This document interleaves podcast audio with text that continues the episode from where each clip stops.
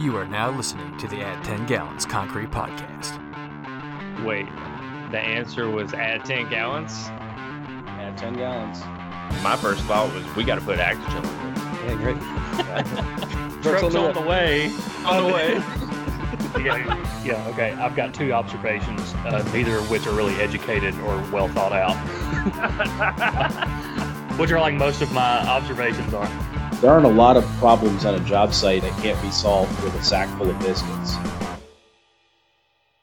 Today's episode of the Add 10 Gallons Concrete Podcast is brought to you by Actigel 208. Actigel 208 is a high-performance additive for the concrete industry that is greatly beneficial to the producer. It enables them to increase the percentage of manufactured sand by up to 100% and completely replace all the natural sand in the mix. In areas where natural sand is scarce, inconsistent, and expensive, this provides a huge benefit to any ready-mix company out there. Benefits of manufactured sand and concrete include consistent air content, improved compaction, and increased density. Now, in the past, the downside of using manufactured sands was that they were hard to pump, hard to place, and hard to finish, while Actigel 208 solves all those issues. By improving suspension, stability, and the quality of the cement paste in the mix, Actigel overcomes the old issues with manufactured sand and leaves them behind. Let Actigel 208 improve the quality of your mix while saving money on every yard you produce. For more information, visit us at acti-gel.com. That's acti-gel.com. Welcome in, everybody, to the fourth quarantine update here on the Add 2 Weeks Quarantine Podcast. We appreciate you being with us, and we're still here. We haven't been hauled off yet. Paul, how's it going? Waiting to get hauled off. What are you doing? I feel pretty good about my chances. I didn't have to leave the hotel for my medical emergency or for a medical emergency.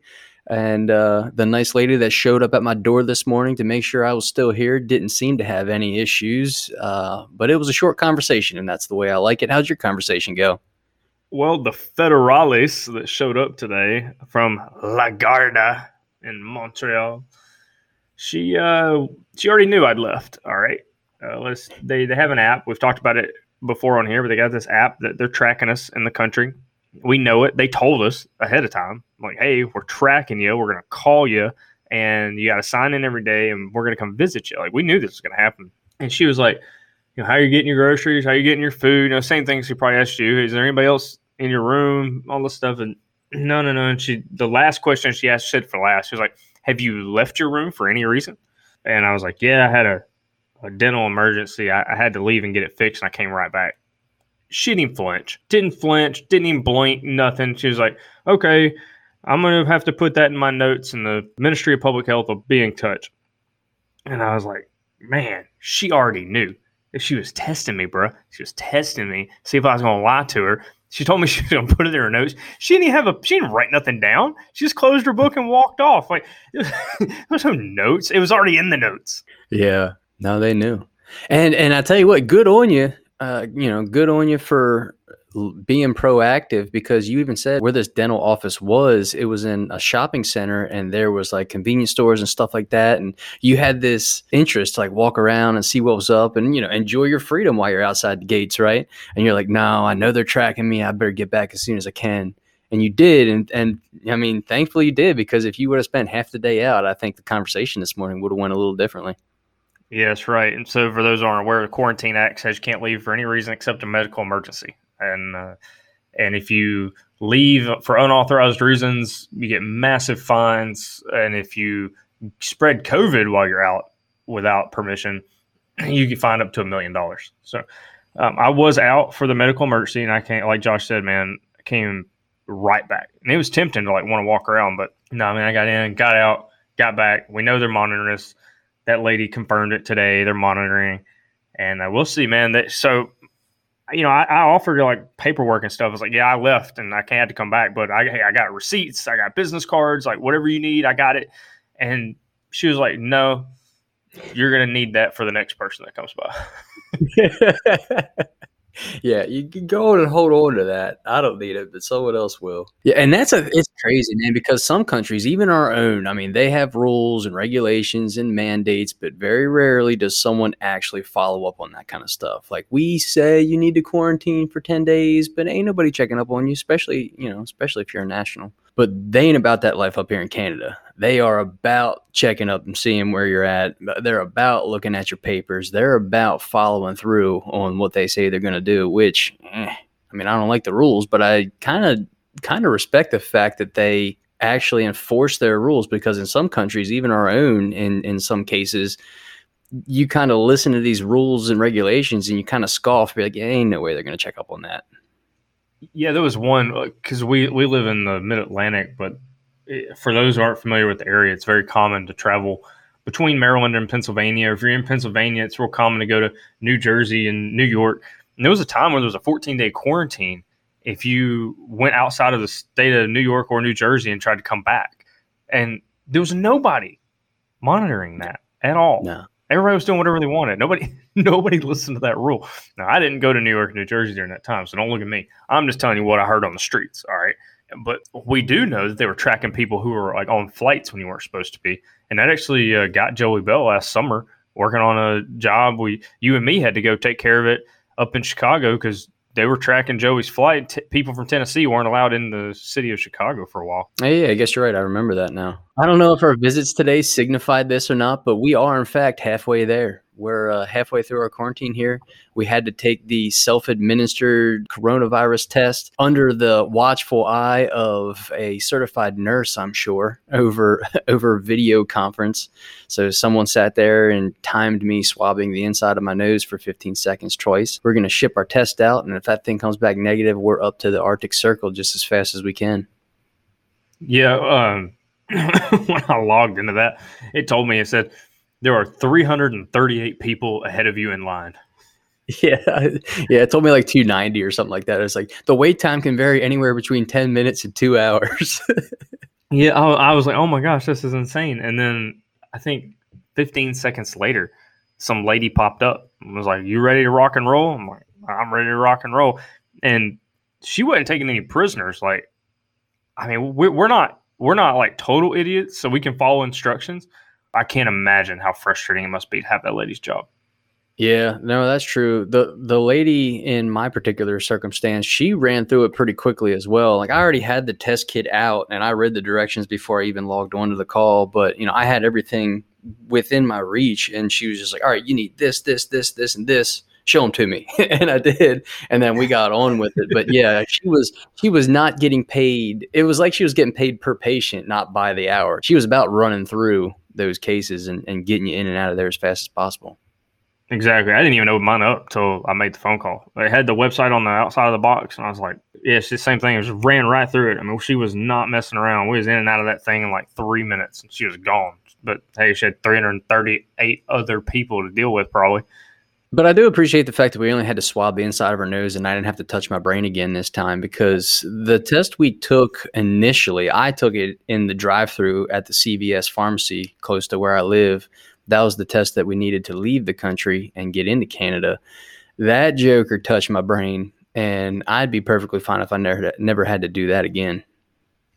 Really? So did a nurse do it for you? No, I did it in the driver's seat of my truck, in the drive-thru of the CVS pharmacy. I took this test, and the instructions read, insert into your nostril until the stop line. And the stop line was like a red little line. It was just about the part where you break the Q-tip off, where the remaining part goes into the tube. The stop line was like right before that. And it was in there. It drew tears.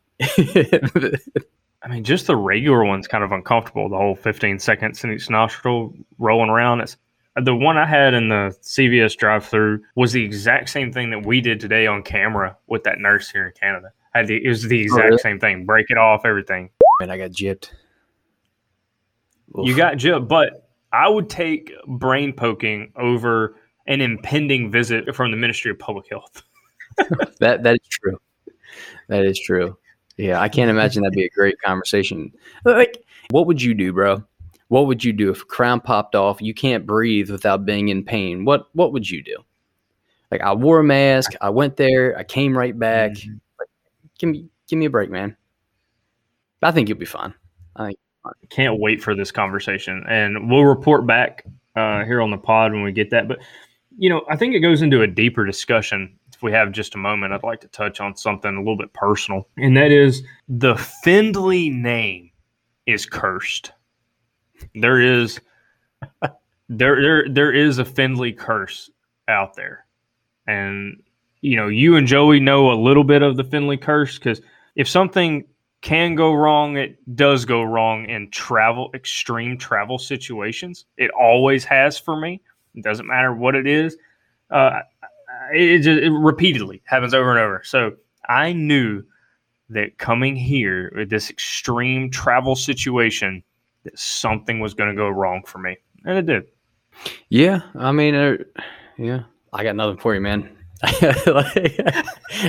All I can do is solidify your claims and let the people know that this isn't just theatrics. There actually is a Findlay curse, especially as it pertains to traveling. If there was any stats being taken between Joey, myself, and Paul, and we look at the total number of plane flights taken versus the total number of delays that we had to endure, Paul's got to be winning. He's probably batting 400. Like, him and Mike Trout probably have the same batting average right now. Like, Paul leads the league for sure. You're the first person to ever compare me to Mike Trout. Yeah. Well, you're welcome. You're welcome. It's a small consolation prize to being delayed on half the flights you take.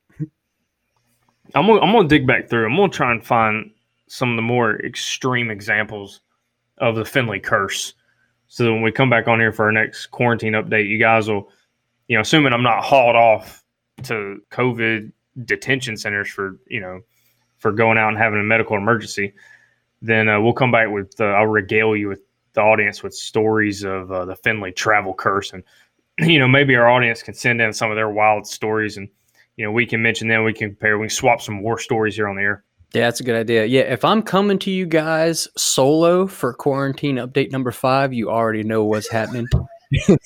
And I'll let you know about the whereabouts of Paul if I know myself. But if we both come back to you on quarantine update number 5, that means we're going to be delving into more detail about the Findlay curse, maybe talking about the war stories of some listeners, because you always think you got it bad until someone else comes and tells you about something they've had to endure. Yeah, I mean, we've heard some from our mentors and the people that come before us about some crazy stuff they had to deal with in Korea and, you know, the Indonesia, some places that are just rough. So, you know, we might have to get Joey Bell on here for the War Stories segment. Yeah. All right. Well, yep, that's what you can look forward to, ladies and gentlemen, for the next update. We'll have at least 2 people on here talking. It'll be Joey, myself, and maybe Paul, hopefully Paul. But that's what you get to look forward to in update number 5. But for this particular update, we appreciated the opportunity to talk with you. Thank you so much for listening with us. Make sure you go and listen to the regular episode 17 with Colin Lobo from the NRMCA. That just dropped a couple days ago. That's a great interview. And if you're any way a part of the concrete industry, you've been influenced by the NRMCA in one way, shape, or form. And Colin talks about their vast reach, and he's definitely an interesting guy. And I said it in the podcast, he might be the smartest person we'll ever have on the podcast. So it was awesome to learn some stuff from him for sure. But that'll do it for now. We'll see you guys next time.